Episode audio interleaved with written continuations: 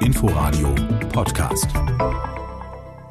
Welche Länder und Regionen als Risikogebiete eingestuft werden, entscheiden das Bundesgesundheitsministerium, das Bundesinnenministerium und das Auswärtige Amt. Dabei wird zunächst untersucht, ob sich in der zurückliegenden Woche mehr als 50 Personen auf 100.000 Einwohner mit dem Coronavirus infiziert haben. Wenn das nicht der Fall ist, wird anhand von weiteren Kriterien geprüft, ob das Risiko dennoch erhöht ist, sich anzustecken. Christopher Burger, Sprecher des Auswärtigen Amtes. Dann gibt es auch eine qualitative Bewertung, wo es darum geht, wie zuverlässig und stabil ist das Gesundheitssystem vor Ort, gibt es ausreichende Testkapazitäten, gibt es überzeugende Hygieneregeln. All das äh, fließt in die Bewertung von Risikogebieten mit ein. Aktuell gelten rund 150 Länder und Regionen weltweit als Risikogebiete. Dazu zählen zum Beispiel die USA und Brasilien, aber auch beliebte Reiseländer wie Ägypten und die Türkei. Mit Ausnahme der Kanaren gilt nun auch Spanien als Risikogebiet.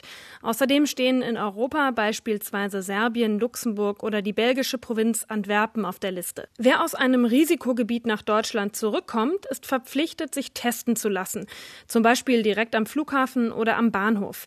Innerhalb von 72 Stunden ist das kostenlos. Bis das Testergebnis da ist, gilt Quarantänepflicht. Alternativ kann man auch einen negativen Test aus dem Herkunftsland vorweisen, wenn er nicht älter als 48 Stunden ist. Neben den Risikogebieten gibt es noch eine zweite Kategorie. Länder, für die das Auswärtige Amt eine Reisewarnung ausspricht.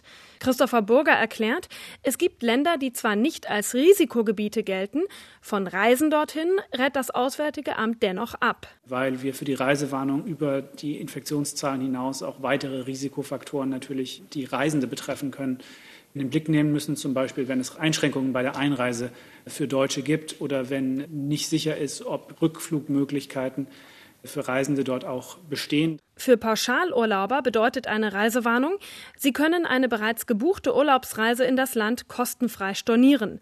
Ob Reisewarnung oder Risikogebiet, in jedem Fall sollte man sich im Moment genau informieren vor einer Reise ins Ausland, damit der Urlaub auch wirklich so erholsam wird, wie er sein soll.